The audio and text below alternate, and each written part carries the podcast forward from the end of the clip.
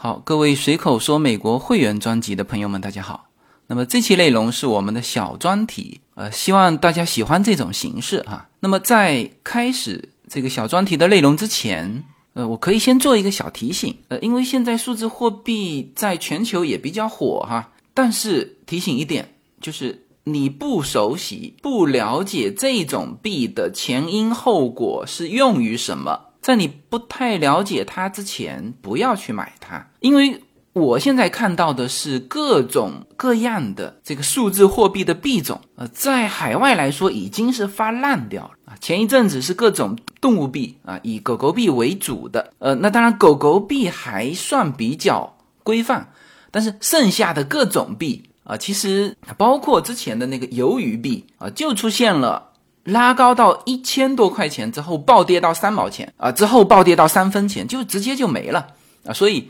在开启这一期内容之前，我先做一个小提醒。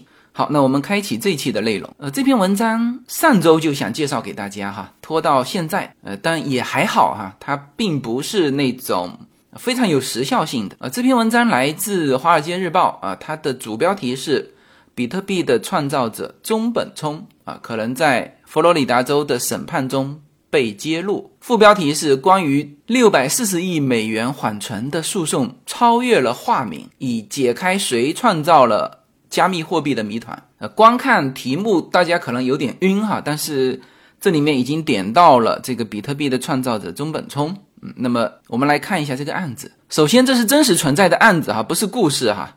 这就是在本月，在上周啊出来的这篇文章，记录了。正在上演的一个审判，佛罗里达州正在上演一场看似普通的审判。一名死者的家人正在起诉他的前商业伙伴，这个前商业伙伴是死者的商业伙伴哈，要求控制其合伙企业的资产。那么这个资产有多少呢？说有问题的资产大约是一百万个比特币。嗯，大家没有听错哈，既不是一百个比特币，也不是价值一百万的比特币。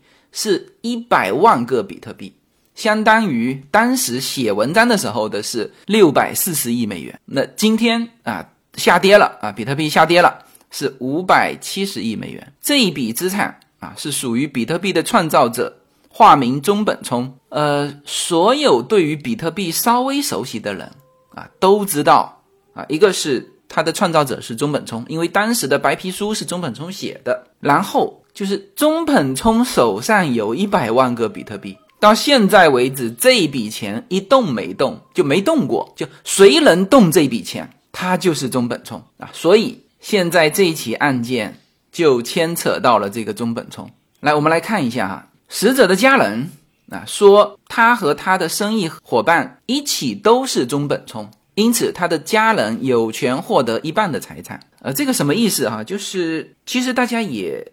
大致上猜测出来了，就是这个中本聪是化名，因为自从比特币问世以来，大家就一直在寻找中本聪啊，还有很多呃这个故事或者是专题，就是以这个寻找中本聪作为一个题目的。那么这个是化名，那么在现实我们的这个世界中，肯定有这个化名中本聪的本人。那么这有可能是一个人啊，也有可能是一个团体啊，所以好，那么死者的家人说，死者和他的生意伙伴就是这个比特币的创造者中本聪，因此死者有权啊，就是说他的家人就是死者有权获得一半的财产。那么呃，文章也说了，中本聪是谁，一直是金融界经久不衰的谜团之一。那么这个名字是指一个人还是几个？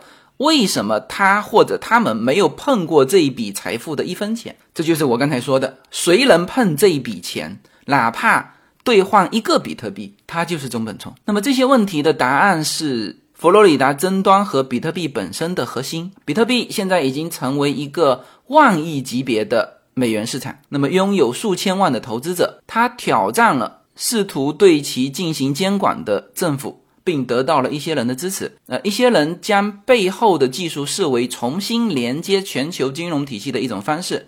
然而，谁创造了它？为什么创造了它？仍旧是个谜啊！这就是在你了解谁控制了世界上最大私人财富之一之前的全部内容啊！就是你在说这个案件之前啊，要大致知道关于中本聪的故事哈。那么这个就是现在佛罗里达州陪审团将要试图解决的问题。那么这个死者叫做 David 大卫克莱曼，他的家人正在起诉他的前商业伙伴，一位居住在伦敦的五十一岁的澳大利亚程序员，叫做克雷格赖特 （Craig Wright）。那么这篇文章的配图哈。呃，它的片头图就是这个 Craig Wright 在演讲的画面。他说他曾经创造了比特币。他说他就是中本聪本人。他常常在到处做演讲。那么这个是他非常近期的，就上个月在纽约一次会议上还在发表这个演讲。好，那么文章也说到了哈，自从二零一六年以来，这个 Wright。赖特先生就一直在说他创造了比特币，他用了“争论”这个词，哈，就是，但是比特币社区的大多数人都否认这一说法。那么好了，现在 Wright 的合伙人死了，合伙人的家人跳出来说：“哎，那你是中本聪，我的先生就是这个 David David Clayman，我们叫他克雷曼先生吧，克雷曼先生。”的家人说，两人共同研发和开采了比特币，所以克雷曼的家人有权获得五十万个比特币。然后原告提供了证据，证明两个人自从比特币成立以来就参与其中，并且共同合作。好，那么这就是一起，就是按照克莱曼先生家人的这个律师说的，这是。关于两个有合伙关系的朋友，其中一个如何在另外一个死后试图为自己夺走一切啊？那么就是这是与中本聪相关的一个案子。呃，这个案子是比较清楚的啊，就是说这位 Wright 赖特先生从一六年以来，他已经承认了自己是中本聪，因此他就有所有人都知道他有一百万个比特币。如果他是中本聪的话，好。那么现在他的合伙人，就是两个人一起工作了这么长时间的这个合伙人死掉了，因此他的家人跑出来说：“OK，我要你们合作的时候共同创造的一百万个比特币的一半，五十万比特币，这就是这个案子。”哈，那么这个时候，这个 Right 就是说自己是中本聪的这个人要怎么说呢？辩方就是被告了。说有证据表明，Wright 先生是比特币的创造者，因为他现在到处说嘛，说他自己是中本聪，因此他还是坚持自己是中本聪啊。有证据表明，Wright 先生是比特币的创造者，但是这里面从未包括过克莱曼先生。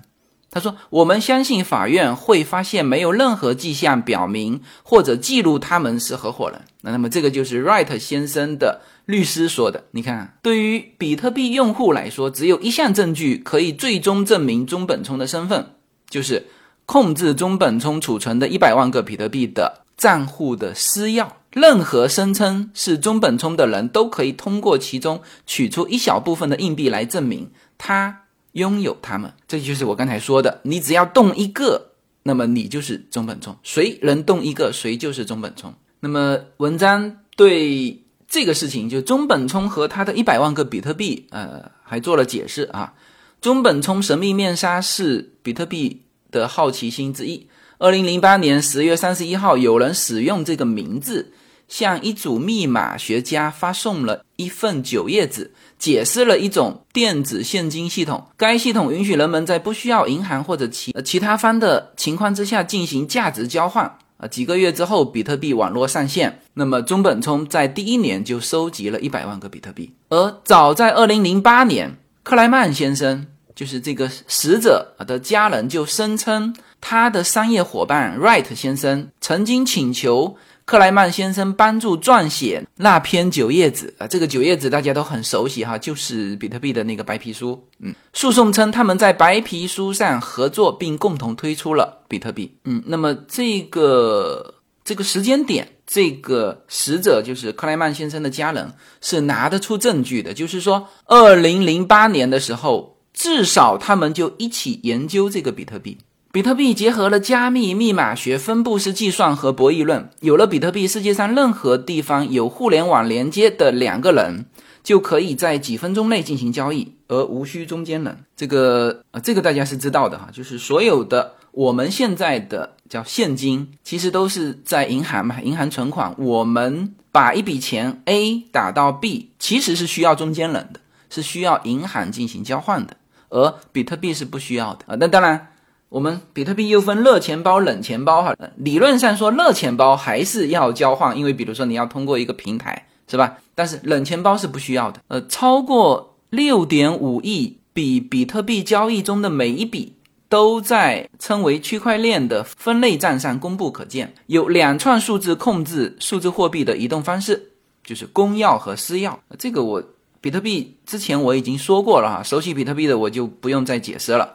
其实有点像账户和密码啊，大家这样去理解就对了啊。任何人都可以将比特币发送到公钥或者是目标地址啊，但只有控制账户的人才能够拥有私密，并且拥有比特币。在比特币的早期，没有人在意中本聪的身份，比特币没有实际的价值，只有一小部分支持者。那么中本聪啊，中本聪的英文名字叫 Nakamoto，N A K A M O T O 啊，这个。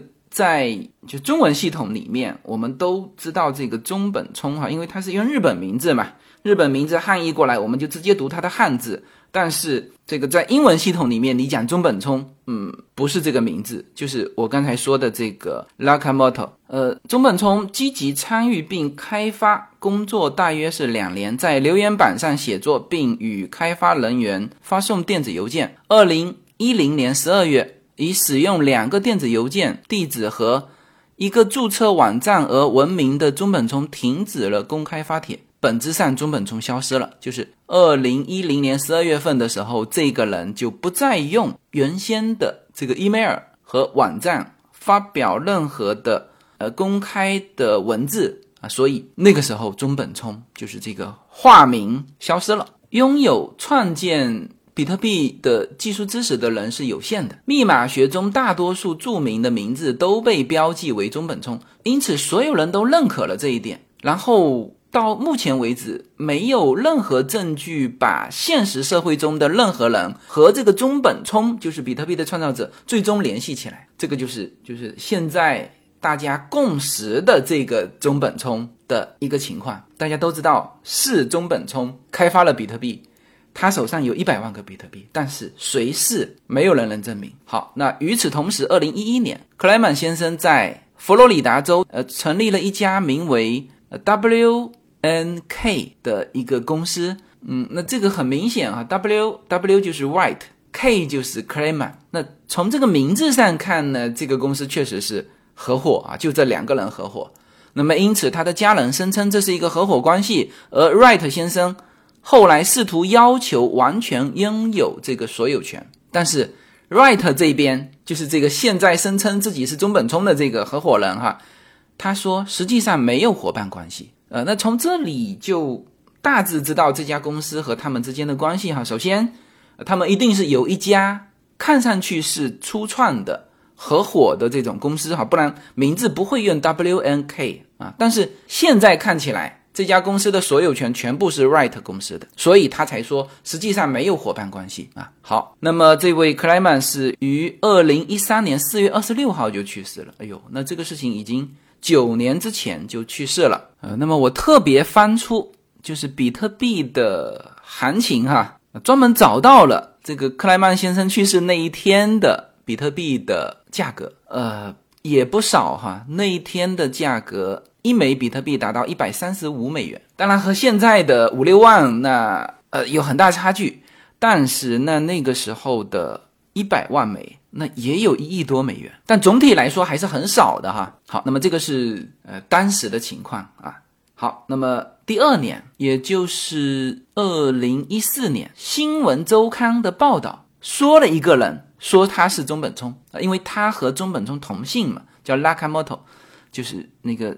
中本聪的英文名啊，然后说他是比特币的创造者，而这个人他否认了这一说法，并且在留言板上就是明确说了，呃，而且呢，就是在来自一个中本聪原先发这个公布各种信息的那个账户发了一段话，说那个人不是中本聪，说我不是多里安中本聪，就是就是被新闻周刊说的这个人叫 Dorian Lakamoto，然后就是真实的，就所有人都知道，从那个上面发信息的那个人才是中本聪的那个账户发了一个说我不是那个人。就是多利安 Nakamoto，就我不是多里安中本聪，OK，那这个就把关系给撇清了，就是新闻周刊说的那个人就不是啊，那当然那封信也就变成了中本聪最后一封的公开信函，OK，又过了两年，就是二零一六年五月份的时候，Wright 先生登场啊，他声称他是比特币的创造者，同时他会见了啊，那个时候就开始就是公开身份嘛。他会见了几位早期的比特币先驱，呃，并且接受了三家媒体的独家采访，并且在一个网站上填满了他撰写有关密码学和比特币的论文。他除了公开自己的身份之外，而且还把当时写的一些就他觉得是跟比特币奠基有关的这些东西公布出来。但是三天之后，他立刻遭遇到了非常多尖锐的批评。以至于他放弃了这一说法，因为很多对于比特币熟悉的人看到他的密码学和比特币的论文啊，就开始对他进行尖锐的批评，就说你肯定不是啊，什么什么什么什么，太多的这个质疑，以至于他放弃了这一说法。他从网站上撤下所有的内容，取而代之的是四段道歉，还写到我破产了，我没有勇气，我不能。但是。那个事情过去之后呢，他又重申了啊，他是创造比特币的这个中本聪。那也就是说，他二零一六年五月份公开身份，但是遭遇批评，然后放弃之后又一直坚持啊，一直到现在哈。呃，然后其他人对于这个 Wright 先生哈是怎么评价的哈？我们来看一下比特币的投资者，呃，这位叫做 Asher 亚瑟先生啊，他说。Wright 先生呢，是一直在攻击、欺骗和愚弄人们，玩信心游戏。那么他是公开的，是这个 Wright 先生最直言不讳的批评者之一啊，没有任何真实、独立、可信的证据证明这个 Right 就是中本聪啊。好，那么这个都是就是针对现在还活着的这个 Right 啊，他说自己是中本聪的，而死掉的那个 Clayman 先生呢，众所周知。啊，这个也是在这个韩弹里面的名人哈。众所周知，克莱曼先生的计算机专业知识是非常丰富的。然后有很多重量级的这个创始人啊，重量级的人物说，克莱曼先生可能创造了比特币，但是他是二零一三年就死了，没有足够的信息可以确定，因此这是一个悬而未决的问题。那么这篇文章就结束了。好，我们其实。一边在说，也一一边在解释和复盘哈。我们最后这一段再复盘一下，这个信息量是很大的。很重要的是那个时间表哈。你看哈，如果说按照这一位最后这一位这个呃这位 AV Lab 的创始人他表示的，说 c l e m e n 先生可能创造了比特币，也就是说 Clement 先生如果是中本聪的话。但按照这个时间表，你看，二零零八年白皮书啊，二零一零年十十二月份，他停止了公开发帖。二零一一年，这家 W and K 这个公司成立。一三年，克莱曼去世，然后一四年，就是他去世之后的第二年，新闻周刊说了一个人是中本聪，但是所有人都已知的那个账户发表了一段话，说我不是多里安中本聪，就是。呃，这个新闻周刊指的这个人，然后二零一六年五月份，Wright 先生说他是比特币的创始人。呃，当然最后发的那个中本聪邮箱发的那个信息啊，可以证明那个话肯定不是克莱曼先生发的，因为他已经于二零一三年四月二十六号去世了，是吧？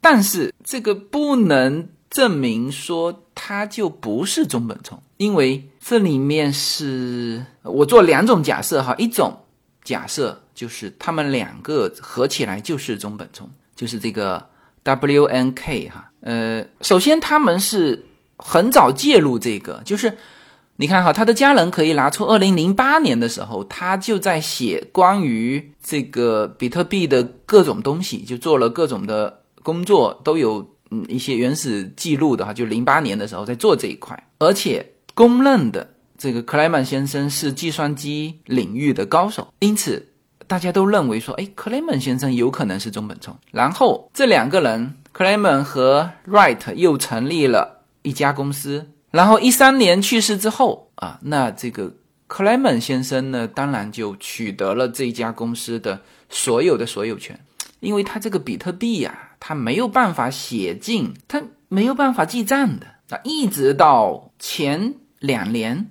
啊，才开始说啊，比特币也可以作为一个资产啊，你要换算成美元记账啊。之前即使他公司，他就是说他这种加密货币就没有办法写进公开的东西，而且可能那个时候价值也不像现在这么大哈，造成这么大的影响。一三年的时候，然后克莱曼先生就死了，而且他是一三年去世，没有说是突然去世。这里面可能都就是他丧失工作能力，可能前一年就丧失工作能力了。所以这里面这个 Wright 先生是有可能和克莱曼共同以中本聪做了这个事情，然后克莱曼先生死了，而 Wright 先生就获得了这家公司的掌控权。然后在二零一六年的时候，因为那个时候很多人跳出来冒充中本聪，Wright 先生就也站出来说他就是中本聪。但是为什么这个发布了这些东西三天之后接受到了尖锐的批评呢？只有一种可能性，就是这些东西不是他写的，他有这个想法，所有的技术上层面的东西是克莱曼先生完成的，他是可以拿得出这些密码学和比特币的论文，但都不是他写的，所以面对质疑的时候，他一条都回答不了，他不是技术类型的人，所以他最后道歉了，觉得说。哎，这个这个太没有办法做到。然后这里面其实还有关键的一点，就大家都想到了哈，那个一百万个比特币，其实它很简单，它既然公开了自己的身份，它只要动一动比特币里面的，就这一百万比特币里面的一个，就就不要废话这么多了嘛。那它为什么不动呢？啊，这个就是 这个就是所有的比特币圈的人现在基本达成共识，就是这一百万个。中本聪的比特币可能永远就不会再动了，这也就是比特币现在价格这么高哈，就是说，呃，有人推测大概有三百多万个比特币没有，就属于丢失的，就是把那个私钥丢了。除了中本聪之外，肯定还有很多人。但是比特币很廉价，在零八年、零九年的时候，就是我看到的一个案例，就是有一个也是做计算机的，帮一个公司安装了一套系统之后。这个公司说：“我没钱付给你，我给你七百个比特币吧。啊，这个七百个比特币也值呃什么七万块钱。然后给了他几张纸，他就拿回去了。他就觉得说：哎呦，这个反正收不到钱，这个东西我也不会用，纸就丢了啊。现在回想起来，哦，我曾经拥有过七百个比特币，挺多有这种现象的。因此，就是我们做出一种判断，就是我刚才说的，这两个确实就是共同创造了比特币。”但是其中一个人死亡，就是这种情况，往往是一个拿公钥，一个拿私钥，而且是一百万个比特币，这里面得多少数据？克莱曼先生死掉之后，Wright 先生拿不到另外一半的或者公钥或者私钥，因此他动不了这个比特币。然后所有的数据，就技术上的事情，又是克莱曼先生做的，而。Wright 先生，他有可能是提出这个理念的人，但是他解释不了很多的技术问题，因此他现在是就极力的说他自己是，但是没有任何证据。而这个时候，克莱曼先生的家人又起诉他，然后他只能是说我还是中本聪，而克莱曼先生没有任何证据证明他和这个公司有关。呃，这个是就是我的一种猜测啊。那当然还有另外一种猜测。就是他们俩都不是，就是 Wright 先生也不是，而他一直在外面说他是，所有人又知道中本聪有那个一百万个比特币，于是克莱曼先生的家人就索性就告他。好，你不是说你自己是吗？你要把共同创造的那一部分财富分我家人，哪怕不给五十万个比特币，你给五万个比特币也行啊。啊，这就是克莱曼先生家人的这个想法。哎，OK，那。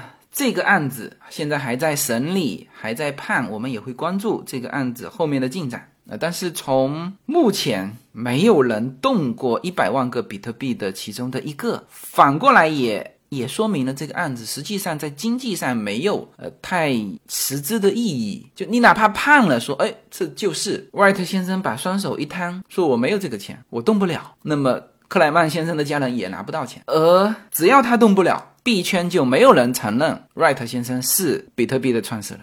而且从技术上，他已经过不了关了。如果他是，那当时那三天的尖锐批评和质疑，他可以回应，他回应不了啊。从这个层面上说，就算是他是，嗯，甚至我说，就算他动得了比特币，币圈也没人认他，因为这些技术大拿们只尊重什么呢？只尊重真正创造这个比特币的人，回答得出他们问题的人。而 Wright 先生显然不是。OK。那这个专题就结束了。最后我说一句哈，就是比特币呢，从诞生到现在已经比较稳定了啊，甚至就是包括中本聪的那个一百万个比特币，始终没有人动过，所以大家也都相信它已经丢失了。而这种丢失的量还很多，因此现在，大家都坚信。自己手上的比特币没有那么大的量，就是一个规模啊，丢了很多啊，自己手上的是真实拥有的啊，因此它值那么高的价钱。如果这里面有一个风险，就是如果中本聪的一百万个比特币哪怕动了一个，那个比特币币圈会怎么样？